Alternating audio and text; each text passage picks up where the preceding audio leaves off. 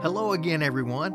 Welcome to our weekly podcast, Tea Time with Tommy, where we take just a few minutes together and we share a cup of tea. And hopefully, I can give some encouraging words as we look at different scriptures and devotional thoughts. Today's podcast is brought to you by Oolong Tea. Oolong tea represents only 2% of the world's tea, but it's well worth discovering. It is made from the leaves of the Camellia sinensis plant, and it combines the qualities of dark and green teas, giving it several interesting health benefits. For example, it may boost metabolism and reduce stress, helping you to feel great each day. So sit back with your cup of tea and relax for these few minutes together as we listen to where this week's podcast will take us. Good morning. Warm teacup welcome to all those who are joining with us today for Tea Time with Tommy. I hope that uh, you are cozied up with a nice cup of tea as we look into God's Word. At, at I tell you something I'm really excited about today. Uh, just a few uh, we're just a few weeks removed from celebrating the resurrection on Easter Sunday, uh, and and as I continued to go through um, some devotionals uh, through this Easter season, uh, I just kept coming back to one that that I had gone through, and I just wanted to share uh, a little bit of, of, of what it meant to me, uh, and bring out some highlights of something that we don't think about, perhaps as much as we should, in celebrating Easter. Obviously, we look at the cross and we look at the resurrection. But there's something, there's an event that can sometimes be lost in between the death and the resurrection of Jesus, and that is our Lord's burial. What spiritual significance uh, for us as Christians does God's burial have? It's so significant because it was so seemingly unfit for a crucified man. Now, uh, when someone was crucified, uh, they were they were buried, but but they were piled together in a pauper's grave. It, it was just a common grave with with multiple uh, bodies that were tossed in. Uh, even if a family member would happen to claim the body of, of someone who had been crucified, um, they they weren't put in the family plot, uh, so to speak. Deuteronomy uh, 20, 21 verse 23 uh, reminds us uh, in talking about the execution of folks that for anyone hung on a tree is under God's curse.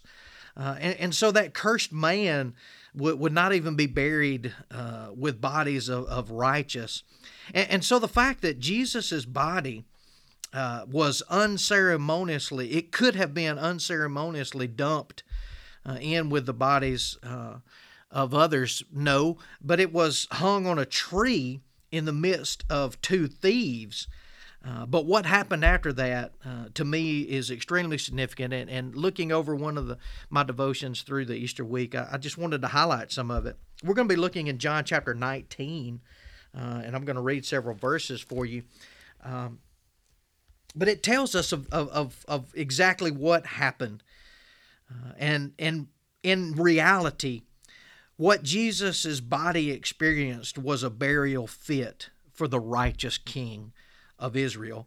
And two very important figures uh, in Jewish uh, religious leadership were involved. Um, one that we, we talk a lot about in, in reference to when we do talk about the burial of Christ, but, but another one who's extremely in, as important, but we tend to focus on what he did earlier.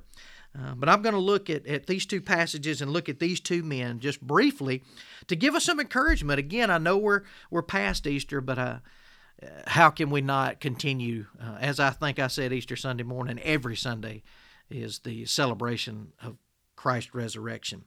So, looking at Joseph of Arimathea, who was a rich man, who was good and righteous and, and very respected member of the Sanhedrin, but he was also one who was looking uh, for the kingdom of God. And then also we have uh, Nicodemus, the Pharisee, who had already come to Jesus by night and, and spoken with him. And, and we see that these two men were vital uh, as we look at the burial of Christ our Lord. I'm going to read in John chapter 19, I'm going to read verses 38 through 42. John chapter 19, beginning in verse 38. After this, Joseph of Arimathea, who was a disciple of Jesus, but secretly, because of his fears of the Jews, asked Pilate that he might remove Jesus' body. Pilate gave him permission, and so he came and took his body away. Nicodemus, who had previously come to him in the night, also came, bringing a mixture of about 75 pounds of myrrh and aloes. And then they took Jesus' body, wrapped it in linen cloths, with the aromatic spices, according to the burial custom of the Jews. There was a garden in the place where he was crucified, and a new tomb was in that garden. No one had yet been placed in it. And they placed Jesus there because of the Jewish preparation and the tomb being nearby. Now, I want us to just look at, at what the death of Christ did for these two Jewish leaders. It, it, it seemingly brought them out of the shadows and into the light uh, because they laid claim. They, they wanted to show their care, uh, their, uh, their love for the body of Jesus. And, so they made that uh, courageous public declaration of their faith in Jesus Christ as their Lord and their King. And, and they buried Jesus um, as believing Jewish leaders. Uh, they buried him with all of the honors that were befitting of that righteous Israelite uh, that Christ was.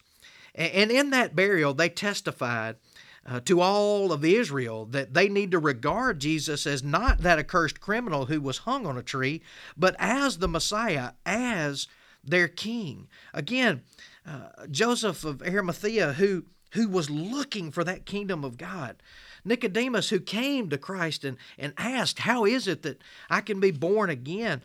They were recognizing exactly who Jesus was, and they were recognizing that he was fitting to have the burial of that righteous king of Israel. Another huge significance that um, I, I, just I don't want don't want it to be lost on us uh, is mentioned there in that uh, last verse, verse 40, verse 42. They placed Jesus there because of the Jewish preparation. They were preparing for the Sabbath. How significant is this? I want you to think about it just for a minute.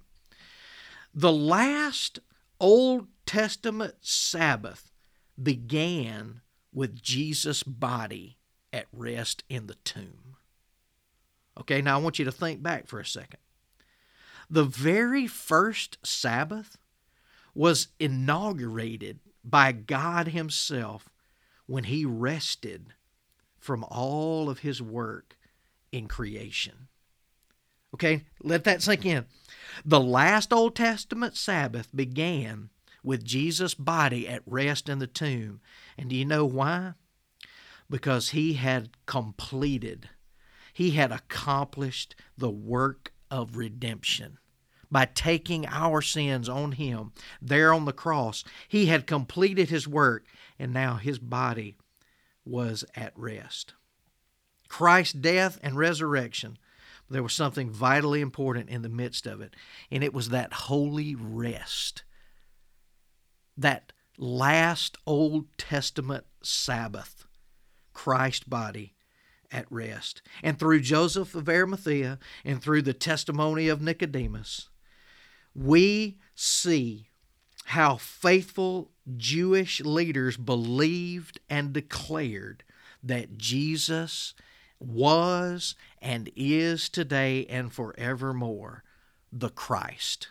The Christ who came, lived a perfect, sinless life, died on the cross for our sins, was buried, and laid in that tomb and rose again on the third day.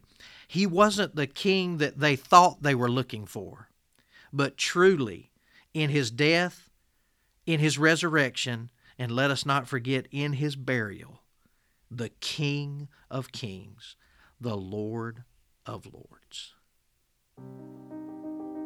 Thank you again for joining us on this week's podcast as we looked at the spiritual significance uh, of God's burial, of of the, burial of Jesus Christ. How exciting! Don't don't lose sight of that in the midst of celebrating the cross and certainly the resurrection. But how important it was for our Lord uh, to have a burial fit for a righteous king that he was. I look forward to hosting you again next week on Tea Time with Tommy, and it's exciting to even think about where the scriptures, the devotional thoughts might take us. But until then, may your cup overflow with his blessings.